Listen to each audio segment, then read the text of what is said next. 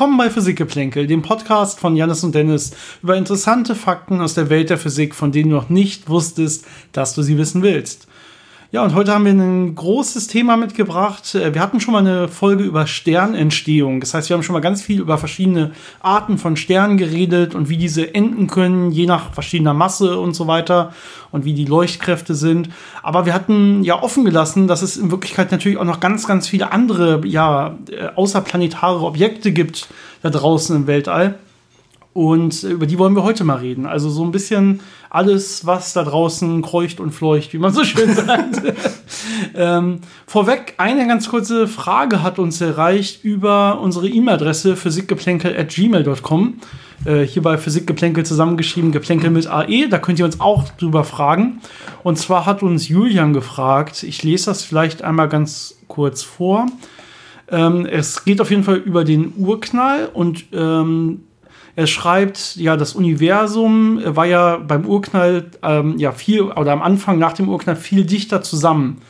Äh, ist, die Sachen sind also quasi alle im Urknall entstanden. Könnte man anhand dessen jetzt nicht auch berechnen, an welcher Stelle sich unsere Galaxie im, Uni im Universum befindet? Oder war die Ausdehnung äh, ja nicht immer geradlinig, sodass man sich das vielleicht nicht mehr so gut herleiten kann? Janis, ja, du, ja. Ähm, also die einfache Antwort, die man geben kann, ist ja, dass die Galaxie sich im Zentrum des Universums befindet. Jedenfalls aus unserer Sicht. Ähm, weil wenn wir in alle Richtungen gucken, sehen wir immer gleich weit. Deswegen könnte man darauf schließen, dass sich äh, die im Zentrum des Universums befindet, jedenfalls für uns. Des uns sichtbaren Universums. Ja, das sind halt genau. halt die beiden Begriffe, die man unterscheiden muss. Das ganze Universum, wovon wir halt nicht alles sehen können, weil ja die Lichtgeschwindigkeit unsere Blickentfernung quasi beschränkt, oder das für uns sichtbare Universum.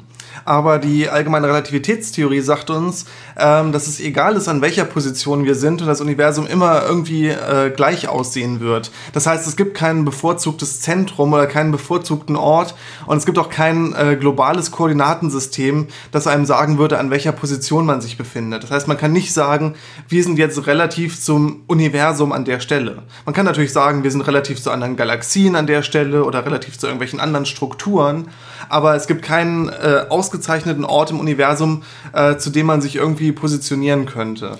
Und das gleiche gilt auch für den Urknall. Der Urknall ist nicht an einem Ort äh, gewesen, sondern das ganze Universum hat überall diesen Urknall erfahren und angefangen, sich überall auszudehnen in alle Richtungen. Deswegen ist auch diese kosmische Hintergrundstrahlung, die ja beim Urknall entstanden ist, die ist überall homogen verteilt. Sieht überall ungefähr gleich aus. Das ist genau. auch ein Indiz dafür quasi denn wenn es einen Punkt gegeben hätte, wo, die, wo der Urknall stattgefunden hätte und dann äh, sich alles ausgedehnt hätte, dann hätte man auch nur einen Zeitpunkt gehabt, wo einmal die kosmische Hintergrundstrahlung an einem vorbeigekommen wäre und dann wäre es das gewesen. Aber wir sehen die ja ständig und wir sehen ständig neue kosmische Hintergrundstrahlung und das ist eben, weil in jeder Entfernung der Urknall stattgefunden hat und äh, von da dann, äh, also kosmische Hintergrundstrahlung ist ja so ein paar hunderttausend Jahre nach dem Urknall entstanden, aber es ist ja äh, auf den Zeitskalen quasi der gleiche Zeitpunkt. Genau. Und äh, deswegen ähm, sieht man dann aus allen Richtungen, ähm, aus dem Abstand jetzt die Hintergrundstrahlung zu uns kommen und dann äh, ein Jahr später aus einem äh, Lichtjahr mehr und so weiter und so weiter. Also ähm, ja, man muss sich das so ein bisschen so vorstellen, der Urknall hat überall gleichzeitig stattgefunden. Das war nicht ein Punkt, sondern das war, alles war klein und es ist, es ist eine schwierige Vorstellung, ja, das heißt, aber. Die Frage, in, wo ist unsere Galaxie im Universum, ist halt so eine.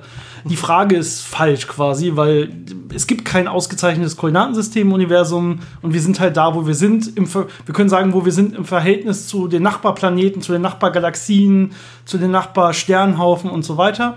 Ähm, aber im Verhältnis zum Universum können wir nichts sagen, außer zum unsichtbaren Universum und da sind wir genau in der Mitte. Und die einfachste Antwort am Ende würde ich sagen ist hier. oh, sehr philosophisch. Mhm. Ja, gehen wir vielleicht direkt mal in ähm, ja, die ganzen Objekte, die ganzen Himmelsobjekte, über die wir reden wollen. Mit was wollen wir denn da anfangen? Es sind so zwei Klassen an Objekten, äh, ja, drei Klassen sogar, äh, die man besprechen kann. Einmal hat man so äh, etwas strukturlose Objekte wie Nebel. Da gibt es verschiedene Arten, die man äh, ein bisschen äh, beleuchten kann. Äh, dann gibt es natürlich die Objekte, die so ein bisschen aussehen wie ein Stern, aber äh, doch wesentlich andere Eigenschaften haben. Ähm, wie zum Beispiel so Pulsare und solche Geschichten, da können wir gleich drüber reden. Und dann gibt es halt noch diese, ähm, ja, Objekte, die ein bisschen komplexer sind oder auch einfach nur ähm, Effekte sind von anderen Objekten. Zum Beispiel Novae sind ja keine eigenen Objekte, sondern es sind äh, zum Beispiel Sterne, die sterben oder Sterne, die irgendwie äh, sehr, sehr starke Emissionen haben. Also es sind dann einfach äh, Objekte, die zu einer bestimmten Zeit bestimmte Eigenschaften aufweisen. Mhm. Ja, ähm, womit fangen wir an? Ja, wir waren ja gerade schon schön beim Urknall. Vielleicht fangen wir also ganz vorne an. Nach dem Urknall, das erste, was entstanden ist, ist ja Wasserstoff. Das heißt, den gibt es auch heute noch viel im Universum. Ne? Genau, und dieser Wasserstoff äh, hat sich ja erstmal so irgendwie verteilt äh, in ganz großen äh, ja, wie soll man das nennen, Wolken. Ja. Und äh, dann kommt natürlich die Gravitation ins Spiel und wird jetzt äh, aus diesen großen Gebilden eher so, so kleinere Klümpchen machen, also so, so kleinere Wolken. Und äh, da gibt es verschiedene Arten, je nachdem, wie der Wasserstoff jetzt vorliegt. Wenn man ganz einfach ähm, ein bisschen nach einem abgekühlten Universum molekularen Wasserstoff hat, dann hat man sogenannte Molekülwolken. Das heißt, wir haben da H2, wobei jetzt H2 das Wasserstoffmolekül ist, also H2-Moleküle, die eine große Wolke bilden und da äh, ein bisschen kollidieren und äh, sich gravitativ anziehen. Und da hat man so ein äh, relativ dünnes immer noch Gebilde. Also es ist nicht ein sehr kompaktes Objekt, sondern sehr, sehr dünn. Aber äh, das hat jetzt sehr viel molekularen Wasserstoff in sich. Und äh, wenn sich das äh, stark genug anzieht und dann doch in so kleinen Gebieten sehr stark kompaktifiziert, dann können Sterne daraus entstehen. Das heißt, irgendwann wird es dann so dicht und die Gravitation so stark, äh, dass Kernfusion stattfinden kann und dann beginnt so ein Stern äh, zu wachsen ja. und zu leuchten. Dafür, dass die Gravitation wirklich so stark wird, braucht man halt sehr, sehr hohe Massen. Das ist immer der Punkt. Normalerweise sagt man ja, die Gravitation ist die schwächste Kraft, schwächer als der Elektromagnetismus.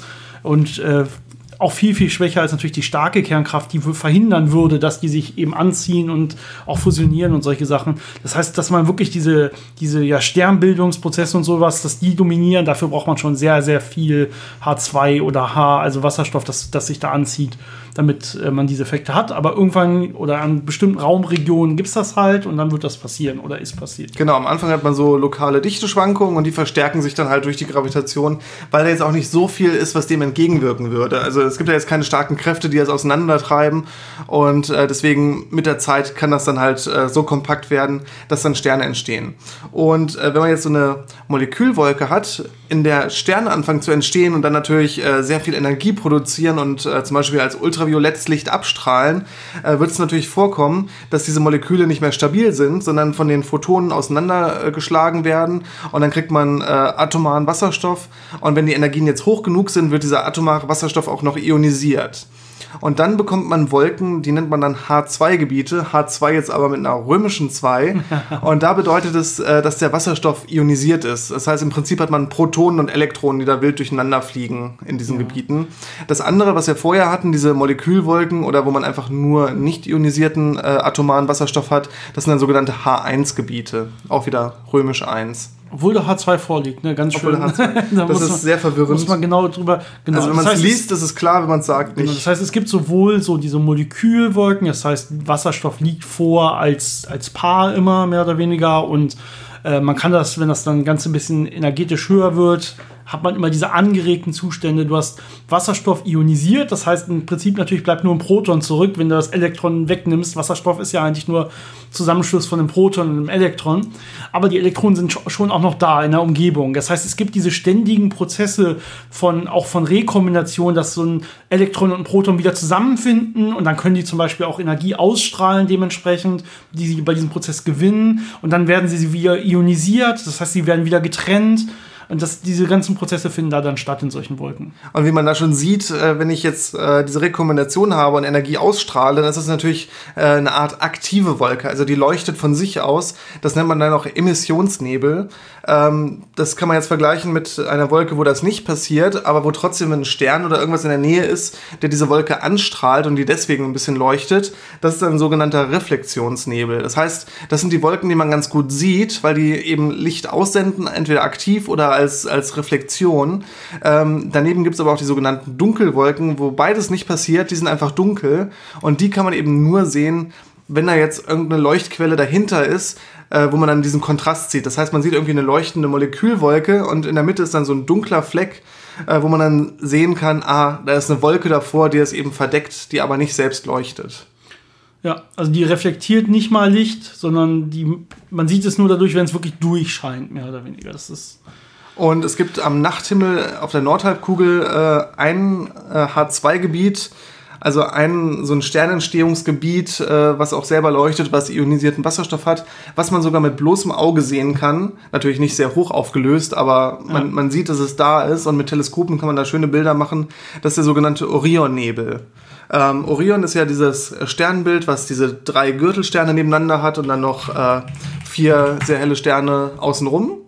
Und äh, also diese, diese Sage ist halt, es ist so, ein, so, ein, äh, so eine mythische Figur, äh, der ein Schwert an seinem Gürtel hat und an diesem Schwert, was aus so ein paar Sternen besteht, in diesem Sternbild, sieht man dann irgendwo so eine diffuse Wolke und das ist der Orionnebel. Und ja, das lohnt sich, das sich mal anzugucken. Ähm, Orion hat auch einen sehr hellen, rötlich schimmernden Stern. Oh ja. Perfekte Überleitung. äh, Betelgeuse. Peter Götze war ja gerade ein bisschen, bisschen stärker in den Nachrichten. Ne? Da, ist, da ist was passiert. Boah, können wir vielleicht mal kurz drüber reden, auch wenn das ja eigentlich hier über, eine, über Sterne geht und wir haben schon mal über Sterne geredet.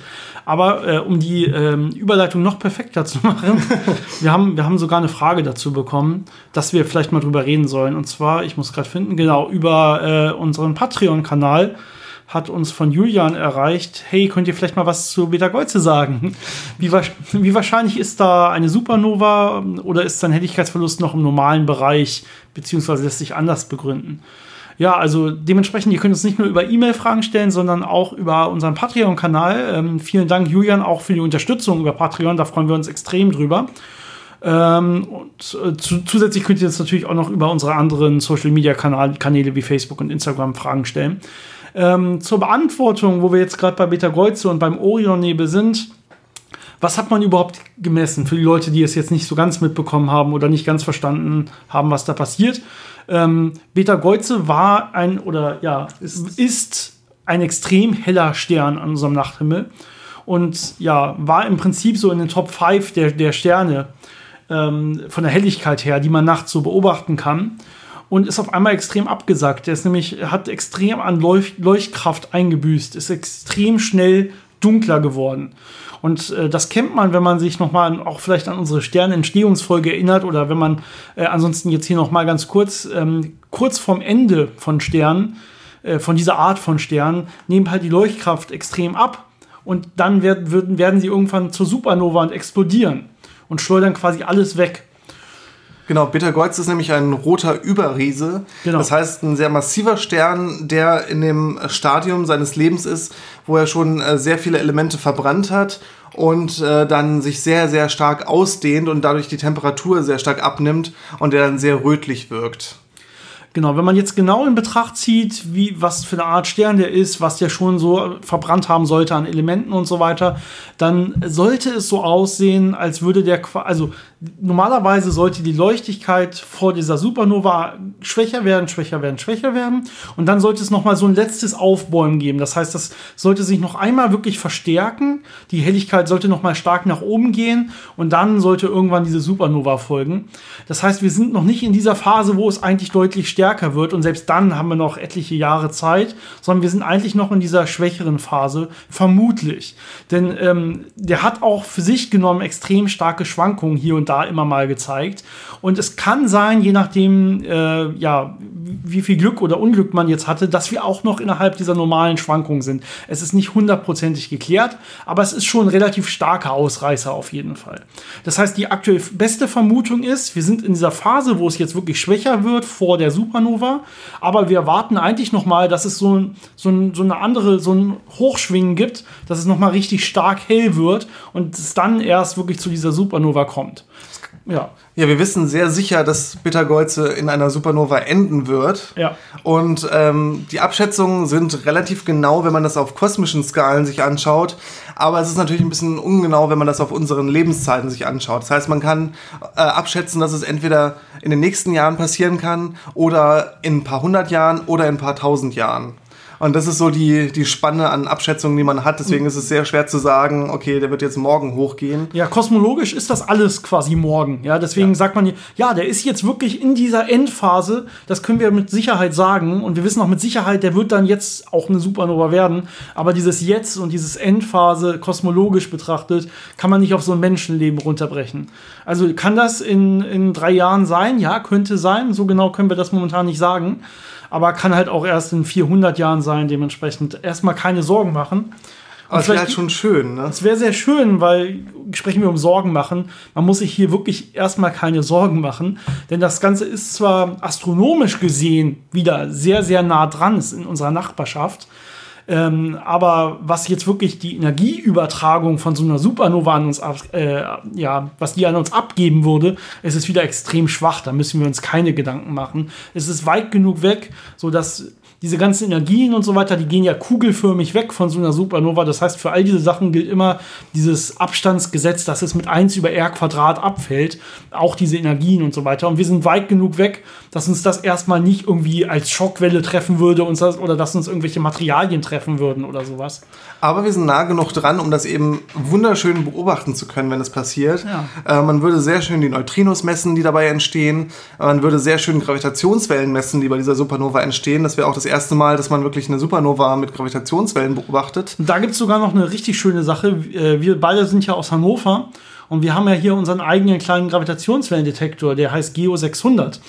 Und der konnte bisher nichts von Gravitationswellen messen, weil der ein bisschen kürzer ist als die großen LIGO-Detektoren in den USA ähm, und der Virgo-Detektor in, in Italien. Ähm, das heißt, wir brauchen ein bisschen entweder stärkere ja, Objekte, die Gravitationswellen erzeugen, oder wir brauchen welche, die deutlich näher dran sind. Und Peter Geuze ist deutlich, deutlich, deutlich näher dran. Und das wäre in der Tat der, die ersten Gravitationswellen, die auch in Hannover gemessen werden könnten. Das wäre sehr schön für Geo 600 auf jeden Fall. Außerdem könnte man dann wirklich live mit ansehen, äh, wie da ein Neutronenstern entsteht oder ein schwarzes Loch, je nachdem. Und äh, wie dann diese, diese Massenauswürfe sich ausbreiten. Also es wäre sehr schön zu beobachten, was da alles passiert. Und es wäre auch einfach ein schönes Objekt am Nachthimmel, äh, denn wenn diese Supernova stattfindet, würde es zwischen ein paar Tagen und ein paar Wochen sehr hell sein. Äh, ich glaube ungefähr das Fünffache von einem Vollmond, also wirklich ein sehr heller Punkt am Himmel. Und ich glaube, es wäre schon ganz spannend, das so zu sehen. Ähm, genau, ja. macht, macht vielleicht die Schlafphasen von manchen Leuten kaputt, wenn es so hell ist nachts, aber. Es gab da ja schon ein paar ja. Supernovae in der Vergangenheit, zum Beispiel 1054, mhm. wo man wirklich helles Objekt am Himmel hatte. Ähm, also ich fände, es wäre mal wieder Zeit, so ein bisschen was Schönes zu sehen am Himmel. Astronomisch ein bisschen, bisschen richtig, richtig was Besonderes zu haben, richtig ja. viel Spaß zu haben. Also äh, wir sehen das auf jeden Fall als was sehr Positives an, wenn uns, wenn das jetzt noch innerhalb der nächsten Jahre passieren wird und nicht als was Negatives. Ansonsten muss man sich da, glaube ich, keine Gedanken machen. Genau, wir hatten schon gesagt, äh, dass was übrig bleiben wird, ist möglicherweise oder ziemlich wahrscheinlich ein Neutronenstern. Äh, das ist wieder so eine Kategorie an, an äh, Objekten, ähm, Neutronensterne, Pulsare und Magnetare. Und äh, ich glaube, wir versuchen mal da so ein bisschen Ordnung reinzubringen und das zu erklären, was das genau bedeutet. Neutronensterne sind ja das Endprodukt eines Sternenlebens, äh, wenn der Stern schwer genug war, um nicht als weißer Zwerg oder brauner Zwerg zum Beispiel zu enden. Ähm, also so ab, ich glaube, acht Sonnenmassen äh, ist da genug Masse vorhanden, dass wenn der Stern jetzt nicht mehr äh, die, diesen Strahlungsdruck erzeugt, um äh, seine Form zu behalten, dass alles zusammenstürzt auf einen sehr, sehr kleinen Raum und sehr viel Druck hat. Und zwar so viel Druck, dass man sogenannten inversen Beta-Zerfall hat.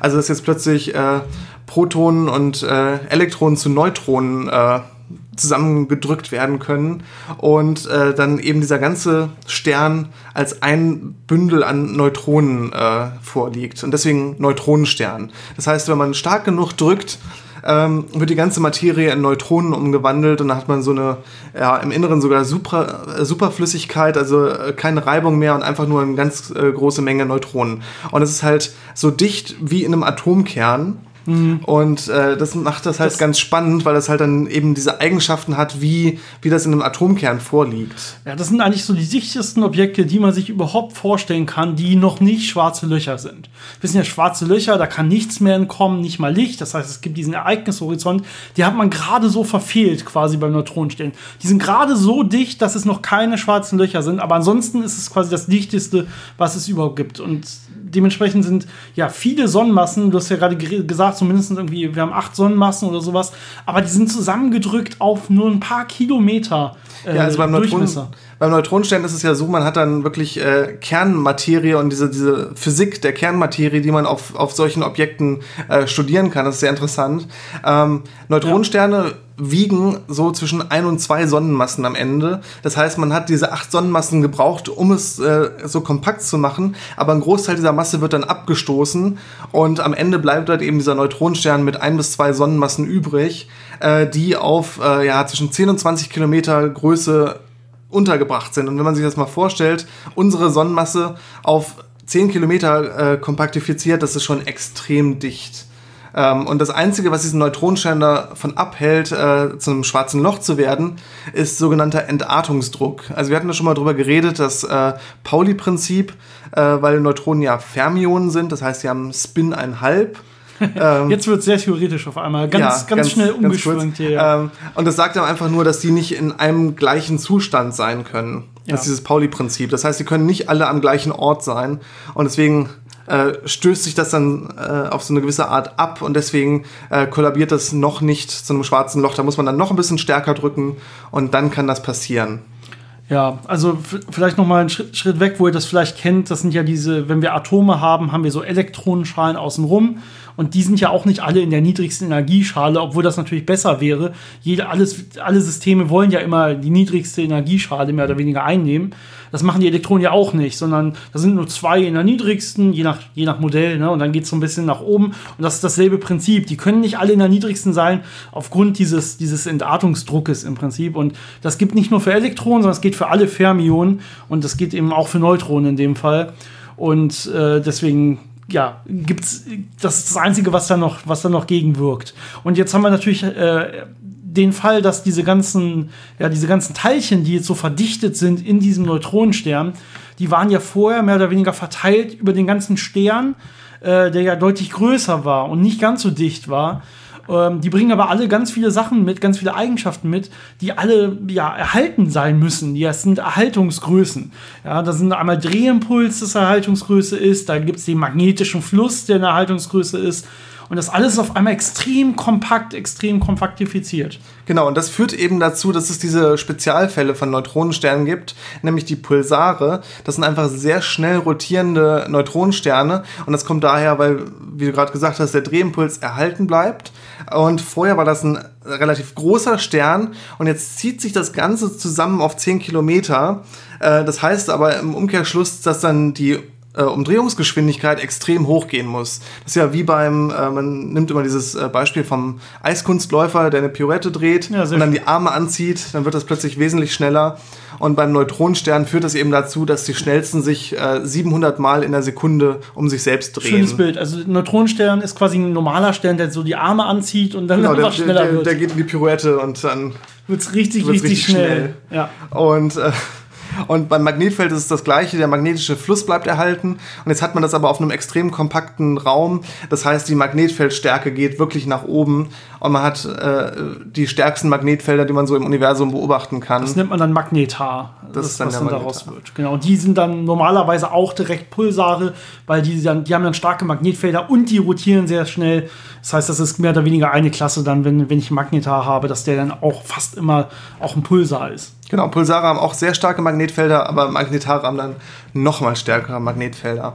Und das Interessante ist, in diesen Magnetfeldern werden jetzt natürlich Teilchen, äh, die in der Umgebung sind, äh, beschleunigt und die strahlen dann eben schön in verschiedensten Frequenzbereichen ab, äh, ob das zum Beispiel jetzt Gammastrahlung ist oder UV-Strahlung, aber auch im Radiobereich.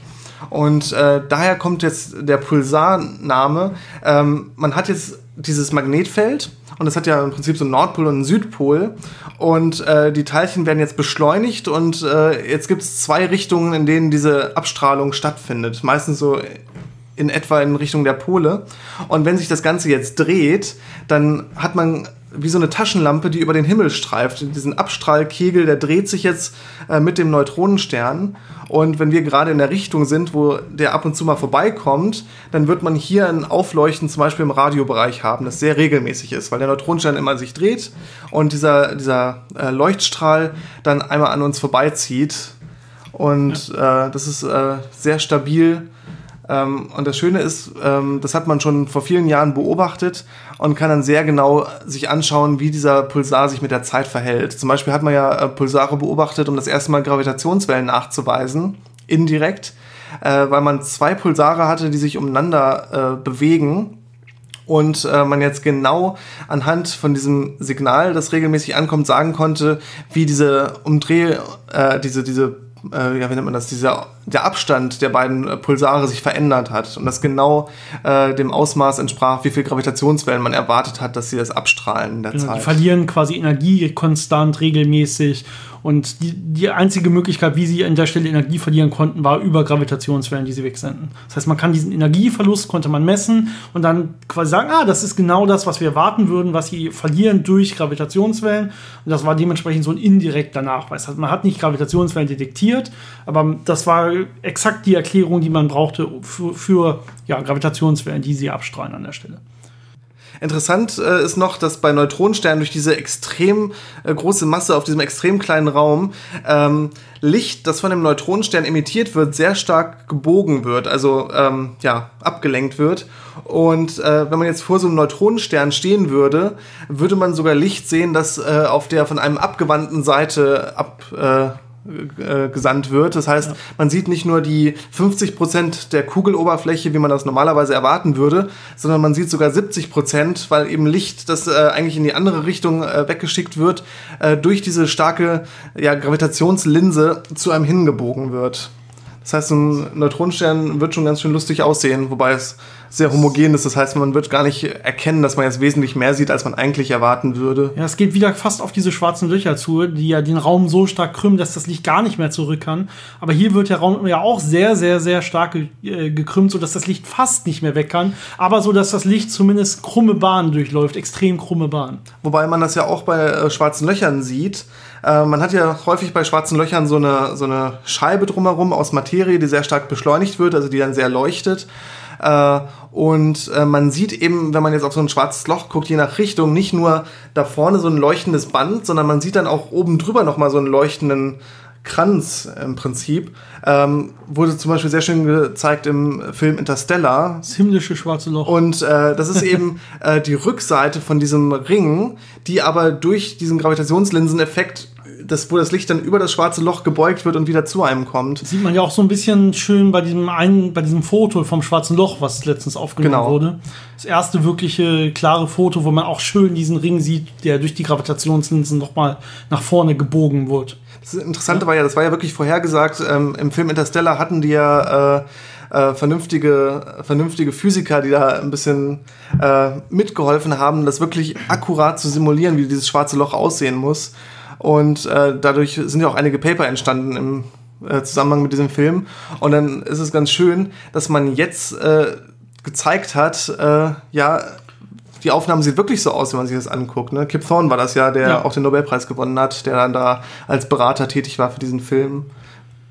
Hat er wohl sehr akkurat dann den Leuten gesagt, was sie dann als Bilder äh, entstehen lassen müssen. Ja, soweit ich weiß, haben die wirklich einfach Simulationen laufen lassen, physikalische, und dann daraus äh, Bilder generiert, die sie dann noch ein bisschen schön gemacht haben ja. und dann verwendet.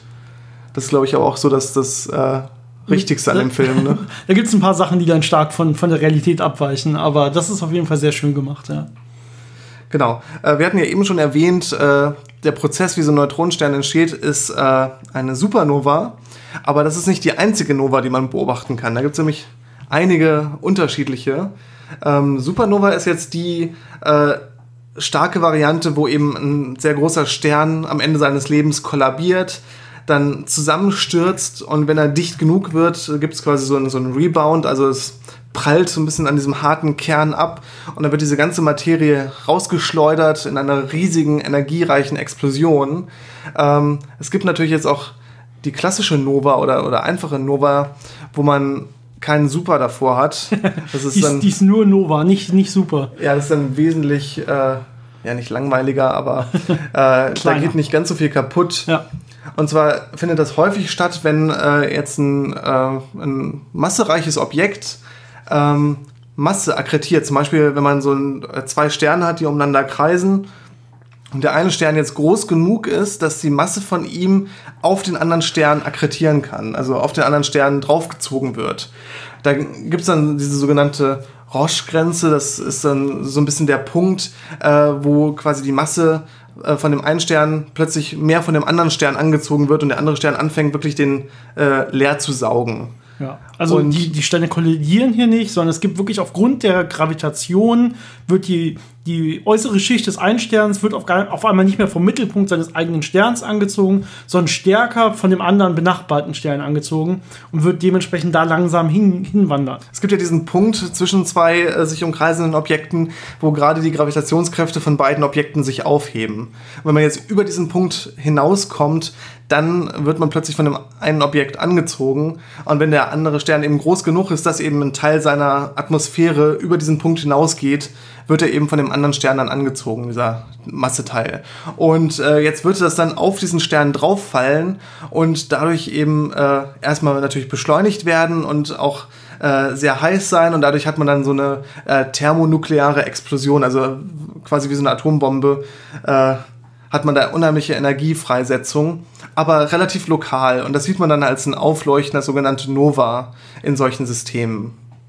Bei diesen Novae unterscheidet man jetzt mit unterschiedlichen Namen, äh, welche Objekte da genau umeinander kreisen und äh, diese, diese thermonuklearen Reaktionen zünden, also dieses Wasserstoffbrennen. Das können zum Beispiel weiße Zwerge sein oder es können äh, weiße Zwerge mit roten Überriesen in einem äh, Binärsystem sein oder eben alle möglichen Kombinationen. Und da gibt man jeder Kombination dann einen Namen, um das ein bisschen zu unterscheiden. Es gibt dann noch die Zwergnova, die unterscheidet sich so ein bisschen von der normalen Nova. Äh, und zwar insofern, dass nicht äh, die Materie jetzt auf den Stern direkt äh, ähm, drauf fällt und da diese äh, Reaktion äh, zündet, sondern dass äh, die Materie in die Akkretionsscheibe um den anderen Stern äh, reinläuft und da zu einer erhöhten Reibung führt und dann da äh, äh, ja, Strahlung emittiert. Ja, es ist ein bisschen kleiner, das, das Ganze, ein bisschen, bisschen schwächer der Effekt. Er wird nicht komplett auf dem Planeten dann dieses, dieses Nuklearbrennen, äh, zu diesem Nuklearbrennen führen quasi, sondern ja, erstmal nur in die Akkreditationsscheibe, macht die dadurch deutlich heißer und äh, lässt das dadurch entstehen. Genau, dadurch leuchtet das ein bisschen auf. Ähm, es gibt dann natürlich noch äh, zu der Supernova die stärkere Variante, die sogenannte Hypernova. Ja. Das ist einfach nur eine Supernova, die unter bestimmten Bedingungen stattfindet, wo dann extrem viel äh, Energie und Leuchtkraft äh, freigesetzt wird. Ähm, das sind also diese ganzen Spezialfälle, je nachdem, wie schwer das Objekt vorher war und welche Elemente wie vorhanden sind. Äh, da hat man dann diese Eigenschaften. Aber es sind sehr viele Details, äh, die jetzt nicht unbedingt so relevant sind, um ein Verständnis dafür zu bekommen. Äh, eine andere Klasse von Novae ähm, die wunderschön ist, weil wir das vor äh, ein paar Jahren das erste Mal beobachtet haben und verstanden haben, warum es so ist, ist die sogenannte Kilonova. Und zwar hatte man vorher diese Kilonova schon beobachtet im optischen Bereich oder im Radiobereich, aber man wusste nie, woher kommt das. Und äh, man hatte auch äh, diese, diese, diese so Gammastrahlenausbrüche beobachtet, aber konnte das nie so wirklich zuordnen. Und äh, 2017 hat man dann erstmals äh, diese Gravitationswellen detektiert von zwei äh, sich umkreisenden Neutronensternen, die, die zusammengestoßen sind und hat dann kurz äh, darauf einen sowohl Gammastrahlenausbruch gesehen, als auch dann, äh, weil man die Teleskope dementsprechend ausgerichtet hat, äh, im ultravioletten Bereich, im sichtbaren Bereich und im Radiobereich eine Quelle beobachtet. Und all das zeigt in die gleiche Himmelsrichtung. Das heißt, man konnte mit ziemlich hoher Wahrscheinlichkeit sagen, äh, dass es jetzt ein und dasselbe Objekt gewesen, was diese Emission erzeugt hat. Und was dabei eben passiert ist, man hat zwei Neutronensterne, die ineinander knallen, also miteinander verschmelzen, nachdem sie lange umeinander rotiert sind und äh, dadurch bekommt man verschiedene Effekte. Ähm, man bekommt Schockwellen, die nach außen gehen und in diesen Schockwellen äh, wird jetzt, werden jetzt neue Elemente erbrütet, zum Beispiel Gold und Platin können dabei entstehen, äh, weil man also Kernfusionsprozesse hat, ähm, sogenannte R-Prozesse, die in der Sonne nicht unbedingt äh, stattfinden und die auch selbst in normalen Supernova-Explosionen nicht unbedingt so effizient sind. Und daher kommt zum Beispiel die Vermutung, dass ein Großteil unseres Goldes eben aus solchen Kilonovae entsteht.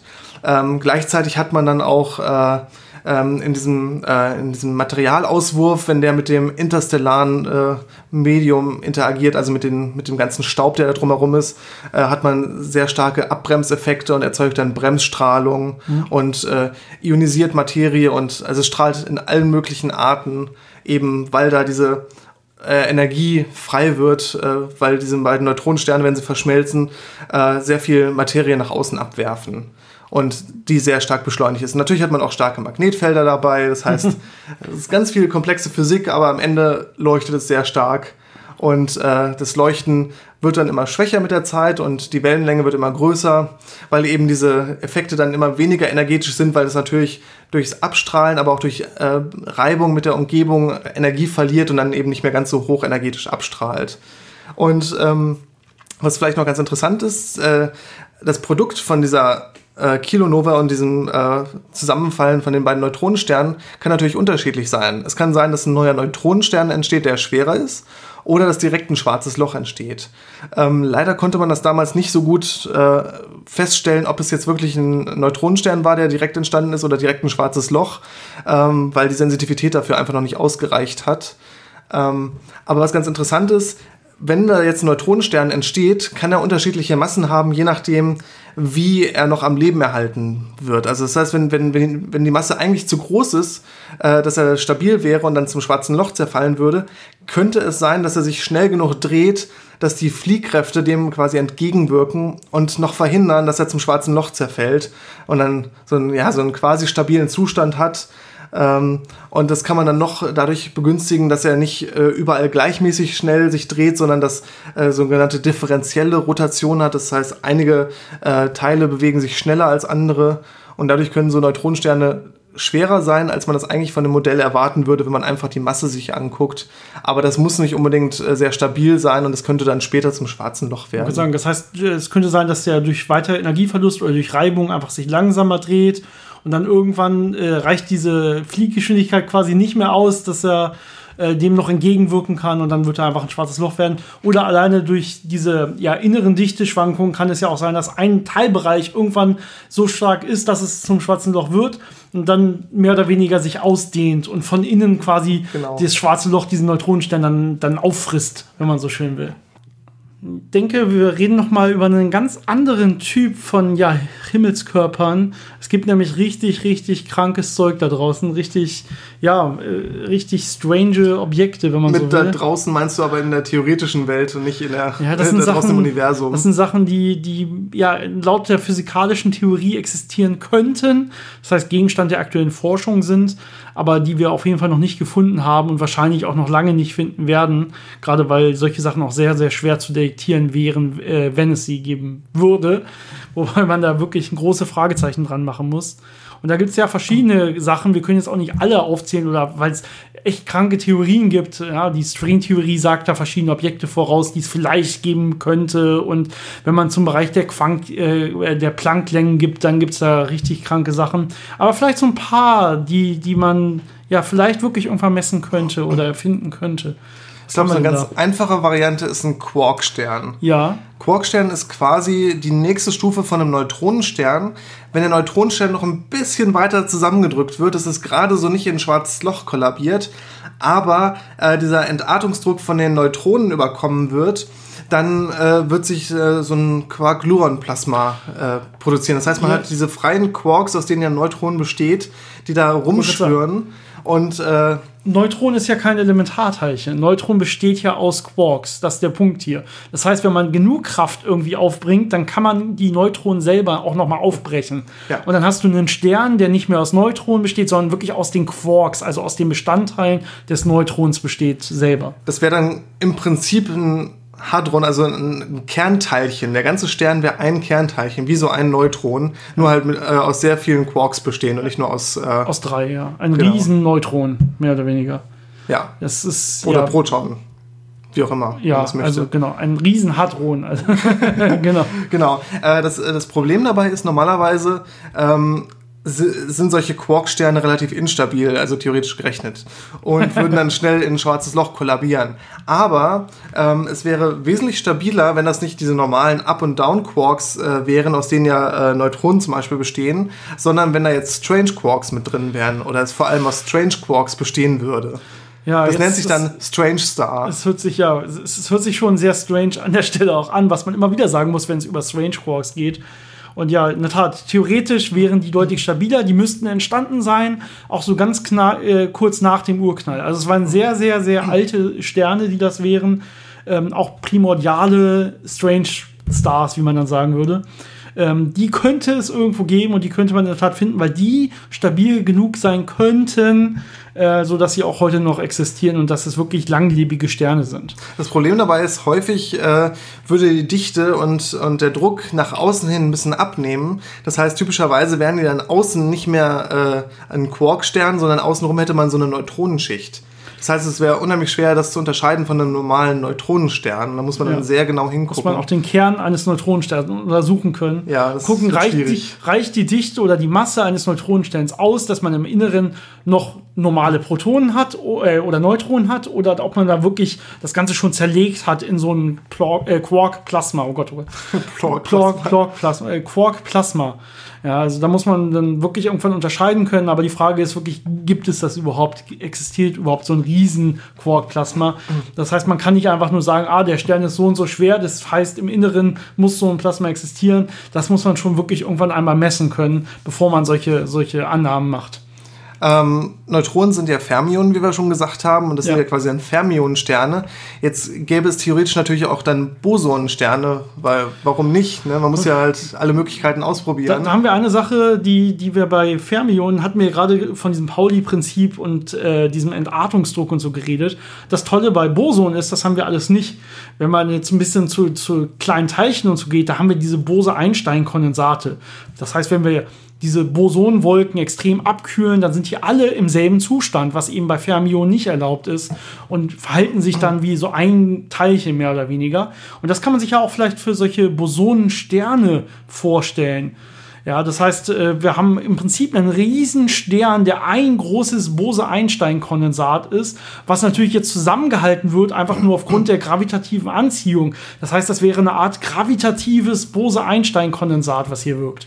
Das ist natürlich schwer vorstellbar mit den Bosonen, die wir so äh, in unserem Alltag haben. Aber äh, wo dann die Spekulation hingehen, ist, dass man jetzt ein sogenanntes Skalarfeld hat, also ein, ein, ein Kraftfeld, äh, das äh, aus Bosonen besteht, also aus Skalarteilchen. Und ähm, dass das ganze Universum durchzieht und in einem äh, niedrigen, also energetisch niedrig genugen, zu, Deutsch ist schwierig, ja. Im ausreichend niedrigen Energiezustand ist, dass es eben so ein lokal solche Bose-Einstein-Kondensate bilden kann und dann solche äh, Bosonensterne ein solches, bilden kann. So ein Bosonfeld, was ein Skalarfeld ist und das ganze Universum durchzieht, da kennen wir eigentlich momentan nur ein Skalarfeld und das ist das Higgs-Feld. Das heißt, das ist zum Beispiel was, was, was man sich vorstellen könnte, dieses, dieses Higgs-Boson oder das Higgs-Feld, dass sich das quasi innerhalb eines Raumbereiches so verhalten kann, dass es auf einmal gravitativ so stark wechselwirkt, dass es sowas ähnliches wie ein Stern bildet. Aber da ist ja natürlich nicht wirklich, da sind nicht wirklich Teilchen, da ist nicht wirklich Masse. Da ist einfach nur dieses Skalarfeld, was diese Wechselwirkungen hat. Und außenrum würde sich jetzt eventuell wieder auch Masse ansammeln. Das heißt, es hätte jetzt so eine, so eine Hülle bestehend aus irgendeiner Materie, aber innen drin wäre eigentlich nichts. Da wäre Vakuum, beziehungsweise ein, ja, ein, ein Skalarfeld, was anders angeordnet aber ist. Das sind sehr merkwürdige Sterne. Mit einer entsprechenden entsprechenden Energiedichte. Ja, genau. Dass es wirklich ein Objekt ist. Ja, verrückte Sachen. genau, und ja, was aus der Stringtheorie kommt zum Beispiel etwas, das nennt sich Fuzzball. Äh, also, so, wie nennt man das im Deutschen? So, so, ein, so ein Fusselball vielleicht an der Stelle. Könnte man sagen. Ja, das heißt, äh, in der Stringtheorie habe ich ja als kleinste Einheiten nicht irgendwelche Elementarteilchen, sondern kleine Strings. Und die könnte, mich jetzt, könnte ich mir jetzt vorstellen als so kleine Fusselfäden oder sowas. Und da probiert die Stringtheorie so ein bisschen das Informationsparadox der, der momentanen Physik so aufzudecken, der schwarzen Löcher vor vor allen Dingen. Da haben wir das Problem, wenn äh, alles, was in ein schwarzes Loch geht an Informationen, ist nachher verloren. Das heißt, es, äh, die, bei der aktuellen Theorie, selbst wenn die schwarzen Löcher strahlen sollten, aufgrund der Hawking-Strahlung, so nennt man das, dann ist die rein thermisch. Das heißt, da kommen eigentlich keine Informationen mehr drin vor. Man kann nicht mehr erkennen, was mal reingefallen ist ins schwarze Loch. Und das ist ein großes Problem, weil eigentlich würde man gerne Informationserhaltung haben. Das heißt, jede Information sollte irgendwie gespeichert bleiben in so einem schwarzen Loch. Und diese String-Theories ähm, sagt jetzt, vielleicht sind da gar keine schwarzen Löcher, sondern es sind diese Fuzzballs. Das heißt, diese ganzen kleinen Strings sammeln sich mehr oder weniger an und die dehnen sich, also die dehnen sich jetzt aus auf die Größe des Ereignishorizonts des schwarzen Loches. Ja, das heißt, man würde trotzdem nach außen hin nicht den Unterschied mehr oder weniger sehen, aber innen drin wären diese ganzen kleinen Fassstrings und die würden nachher die Information erhalten, weil die steckt da jetzt weiterhin drin. Und wenn die jetzt irgendwas aussenden, dann würden auch nur diese Strings wieder rauskommen und die hätten noch genau die Information, die auch mal reingefallen ist. Und damit hätte man das Informationsparadoxon so ein bisschen gelöst. Das sind natürlich auch Sachen, die noch nicht gemessen werden können und wo man mal gucken muss, ob sich die Stringtheorie an der Stelle irgendwann mal bewahrheitet. Momentan spricht ja eher sehr viel gegen die Stringtheorien, äh, weil man ja alle schönen Sachen, die man mal vorhergesagt hat und vielleicht messen könnte, nicht gemessen hat. Ja, auch sowas wie Supersymmetrie wurde bisher noch nicht gemessen. Das heißt, diese Theorien sind eigentlich so ein bisschen gerade eher im, im Abklingen, was die theoretische Physik angeht. Aber vielleicht äh, existiert trotzdem sowas wie so ein Fastball und hat dann, ja, die Informationserhaltung im Universum gerettet. Das wäre schon ziemlich interessant. Ja, ich glaube, das sind genug crazy Sachen, die wir jetzt uns erstmal angeguckt haben im Universum. Was wir noch nicht betrachtet haben, ist eine ganz andere Klasse. Das sind die, ja, die Riesenobjekte mehr oder weniger des Universums, die großen Sternhaufen, die großen Ansammlungen, äh, da gibt es auch verschiedene Klassen, verschiedene ja, Arten, wie sich Sachen ansammeln können. Genau, das sind dann so diese, zum Beispiel Galaxien ist ein Thema und auch diese noch groß, großräumigere Struktur des Universums. Äh, da werden wir noch mal eine eigene Folge drüber machen. Ja, wir haben, wir haben gemerkt, Astronomie kommt auch äh, gut an bei euch. Wir, wir hoffen, da haben wir uns, das, da haben wir uns nicht vertan. Und da kommen immer sehr viele Fragen zu und sehr viele Wünsche, dass wir da in dem Bereich mehr Themen machen. Äh, dementsprechend glaube ich noch eine weitere Folge über diese großen Objekte, Galaxien, Galaxiehaufen. Äh, Supergalaxiehaufen. Supergalaxiehaufen, stru große Strukturen, die man in der kosmischen Hintergrundstrahlung erkennen kann und solche Sachen, dass wir da noch mal eine eigene Folge drüber machen. Wir hoffen, euch hat diese Folge sehr viel Spaß gemacht. Uns hat es auf jeden Fall sehr viel Spaß gemacht. Äh, ich glaube, äh, Jannis ist sehr viel bewanderter als ich in dem Thema, deswegen hat er heute sehr, sehr viel geredet. Mhm. Ich habe ihn einfach mal reden lassen, finde ich sehr, sehr gut. habe ich auch ein bisschen was mitgenommen. Ähm, ja, wenn ihr weitere Fragen habt zu der heutigen Folge oder allgemein oder wenn ihr Themenvorschläge habt, schreibt uns äh, wie immer einfach eine E-Mail, Social Media oder was uns am liebsten ist bei Patreon, wenn ihr uns da noch ein bisschen finanziell unterstützt. Wie, ansonsten wie immer noch eine schöne Woche von unserer Seite. Bis zum nächsten Mal. Bis dann.